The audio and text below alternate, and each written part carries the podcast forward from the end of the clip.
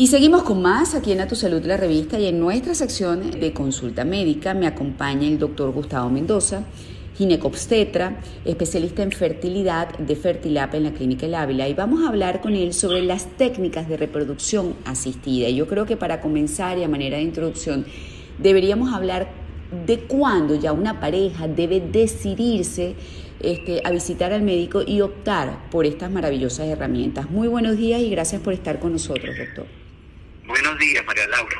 De verdad muy, muy contento por, el, por la invitación. Fíjate, lo primero que tenemos que definir cuándo es que una pareja está presentando problemas de fertilidad. Y en, en general, asumimos que una pareja que tiene un año teniendo vida sexual sin usar métodos anticonceptivos y con relaciones sexuales frecuentes, no logran el embarazo. Correcto. Entonces, un año es como el tiempo que uno más o menos debe de tener presente para que la, la pareja quede embarazada. Sin embargo, eso también depende de la edad.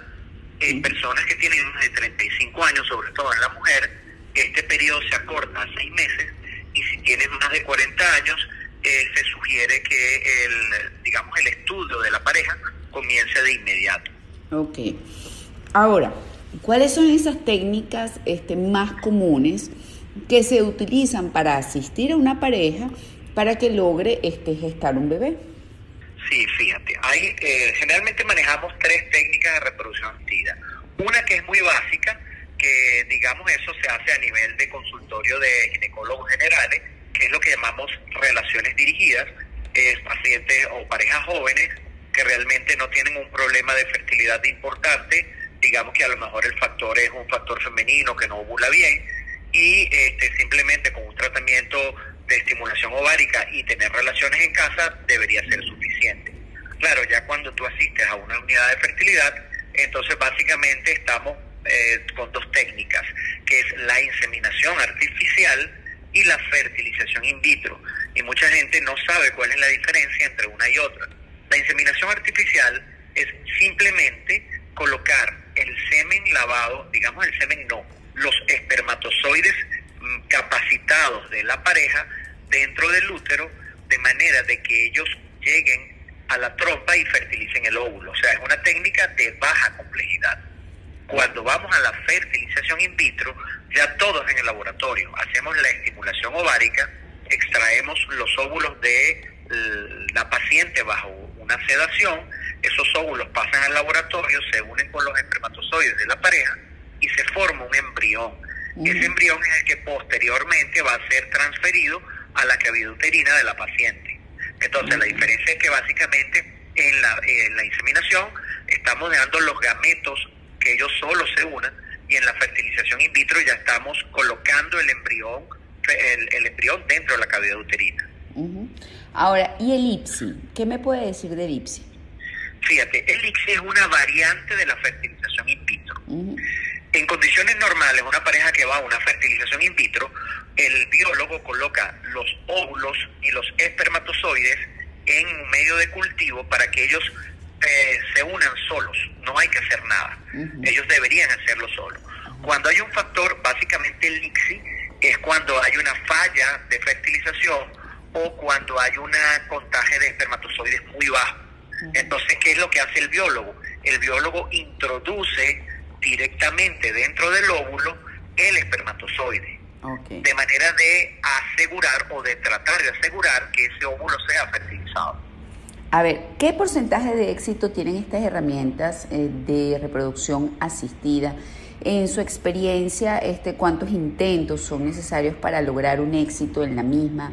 Y este, ¿por qué cada vez más eh, se tiene que acudir a este tipo de metodología para lograr un embarazo?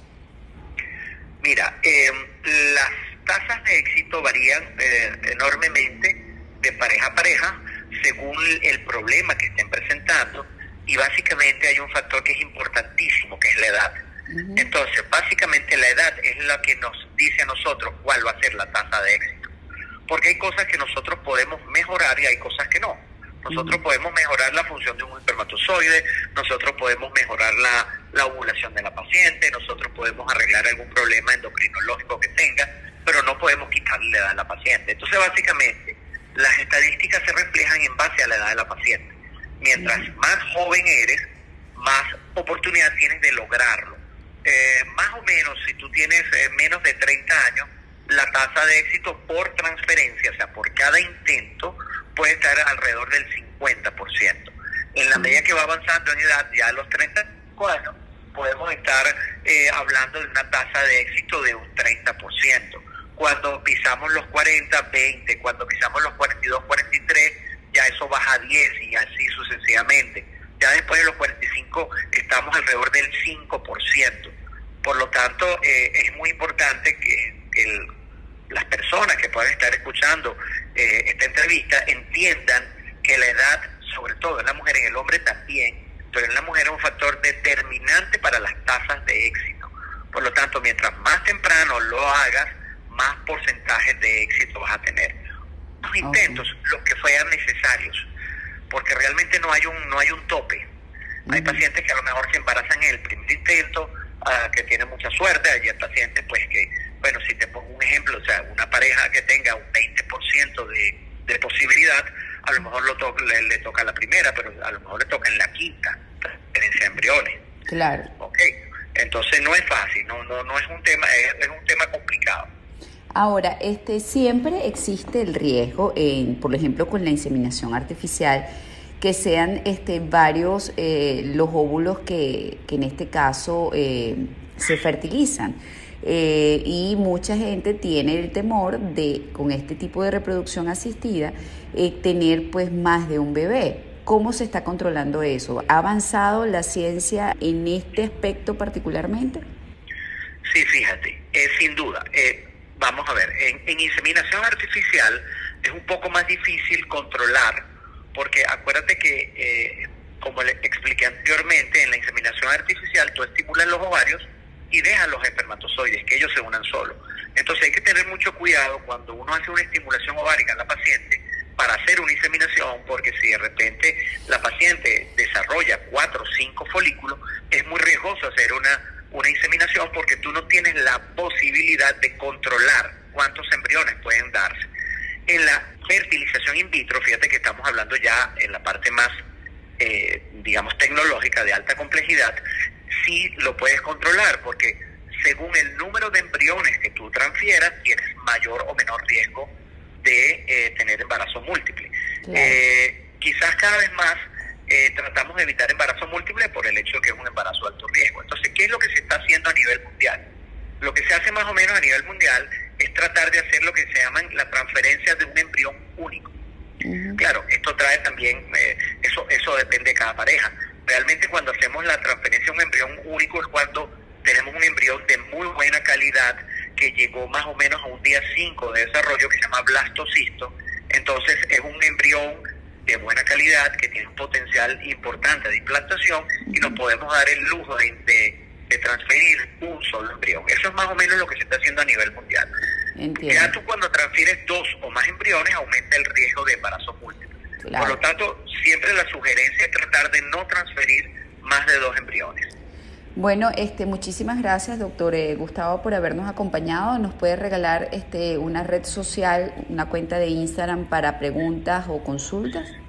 Sí, eh, bueno, el, la red institucional eh, de, de Fertilab es arroba somos Fertilab. La mía personal es doctor Gustavo Mendoza A, uh-huh, y por Twitter arroba eh, G Mendoza dos mil.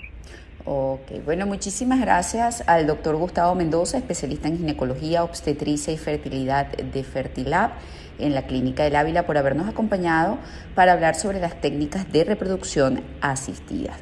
Los invito a seguir nuestras redes en Instagram, arroba tu salud, Facebook, a tu salud M L G, Twitter, arroba tu salud en línea, y en la web a tu salud en línea punto com, además de suscribirse a nuestro canal de YouTube, a tu salud con María Laura García.